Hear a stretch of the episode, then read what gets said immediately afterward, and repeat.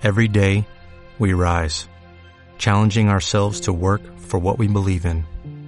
At U.S. Border Patrol, protecting our borders is more than a job, it's a calling. Agents answer the call, working together to keep our country and communities safe. If you're ready for a new mission, join U.S. Border Patrol and go beyond.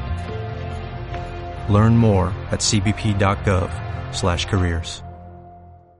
Muy buenas a todos, gente, ¿cómo estáis? Bienvenidos una vez más al canal de AudioFit. Mi nombre es María Casas, soy asesora nutricional deportiva, farmacéutica y profesora aquí en AudioFit. En el vídeo de hoy te voy a enseñar si las mujeres deberían o no entrenar pectoral, cuáles son los beneficios de entrenar pectoral y cómo deberíamos hacerlo, cuáles son los riesgos de no entrenarlo y mucho más. Así que bueno, si quieres aprender conmigo, quédate a ver el vídeo porque empezamos. Pero antes de empezar, un pequeño repaso de anatomía. En esta foto lo podéis ver de una forma súper sencilla. Veis cómo el pecho está formado por en gran parte una capa de tejido adiposo considerable que rodea la glándula mamaria. Esta glándula tiene unos conductos por donde va a salir la leche que están pues un poco dirigidos y proyectados hacia el pezón donde saldrá la leche durante el periodo de lactancia.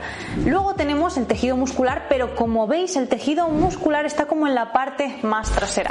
¿Y por qué os cuento esto? para que entendáis cómo funciona la historia y para que entendáis los diferentes cambios que puede hacer una recomposición corporal y cómo puede afectar este cambio en la recomposición corporal a la estructura, a la forma y el tamaño del pecho. El principal problema y miedo que tienen las mujeres cuando empiezan a entrenar pecho en el gimnasio es que piensan que este se va a ver disminuido. A ver, la única forma en la que el pecho se puede haber reducido es disminuyendo el porcentaje graso. Si recordáis en la fotografía de la anatomía del pecho que os acabo de explicar, la grasa ocupa la mayor parte del espacio en el pecho. Entonces resulta lógico pensar que si reducimos nuestro porcentaje graso, también desgraciadamente esta grasa se va a ver disminuida a nivel del pecho.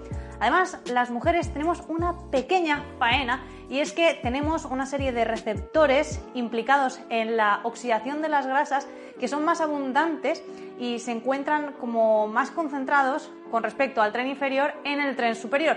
Por tanto, esto explica por qué las mujeres durante las primeras etapas de la pérdida de grasa se pierde más grasa en proporción en el tren superior que en el tren inferior. Y por supuesto, lo típico, lo primero que se pierde es el pecho.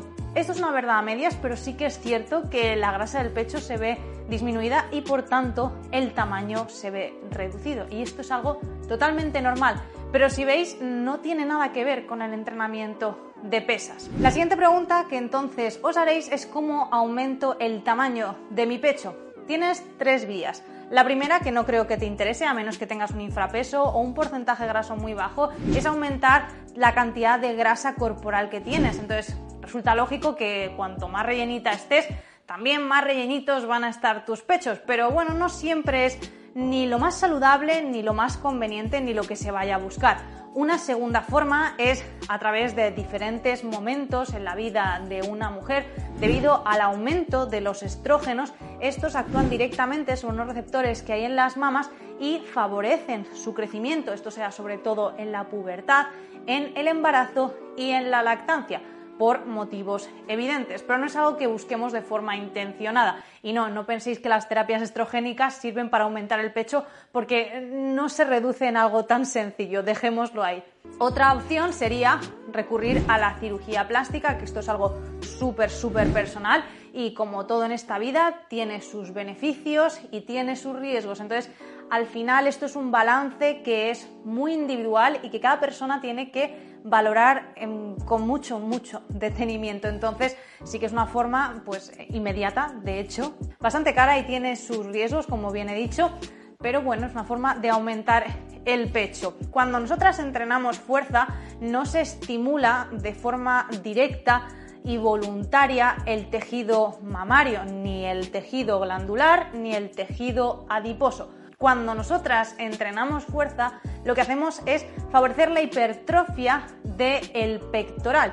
Y el pectoral, como hemos visto, está en la parte más trasera y como mucho puede tener un efecto estético favorable porque como que empuja al pecho hacia adelante y puede tener una influencia sobre la copa.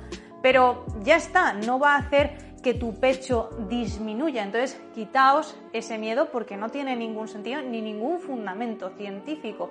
Ahora bien, el entrenamiento de fuerza también va a ser súper favorable de cara a generar unos cambios internos a nivel fisiológico que aumenta la estabilidad y la firmeza del pecho, teniendo una influencia directa sobre el tejido conectivo que también forma parte del pecho, pero no quiero complicaros, pero esto se traduce en que el pecho es más resistente a la caída. Y esto quiere decir que no es que evite que el pecho se caiga, porque hay cosas que son inherentes a la naturaleza del envejecimiento, ¿no? El pecho va a caer, pero sí que es cierto que podemos hacer que esta caída no sea tan pronunciada. Y luego también otra creencia que, bueno, poco a poco vamos desmitificando es pensar que al entrenar pectoral pues vamos a tener una apariencia más masculina y esto es igual de equivalente que pensar que entrenar fuerza te va a volver más masculina. El tema de la hipertrofia en mujeres, a menos que se traten de mujeres con ayudas exógenas, farmacología específica, es bastante complicado el desarrollo de la masa muscular. Los hombres, tened en cuenta que tienen 10 veces más de testosterona, que es la principal hormona anabólica,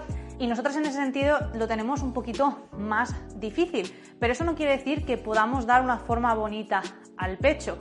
De hecho, existen muchos riesgos asociados a que no entrenemos pectoral. Y yo siempre lo recomiendo. ¿Por qué? Porque si no entrenamos pectoral, esto favorece a que se den muchas descompensaciones y esto al final acaba desencadenando en un mayor riesgo de lesión.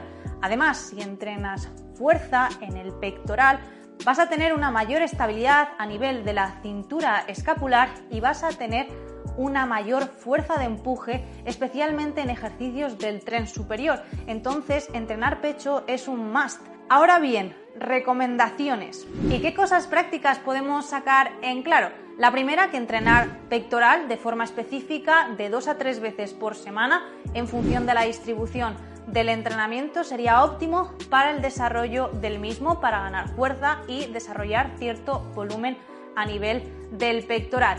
Como las mujeres trabajamos mejor en rangos de repeticiones más altos debido a que tenemos los triglicéridos intramusculares, esto ayuda a que tengamos mayor resistencia a la fatiga y también tenemos esa capacidad de ahorro de glucógeno. Por tanto, trabajamos mejor entre 8, 15 repeticiones, que esto por supuesto es súper individual en función de cada caso y en función del objetivo, pero más o menos por ahí van los tiros.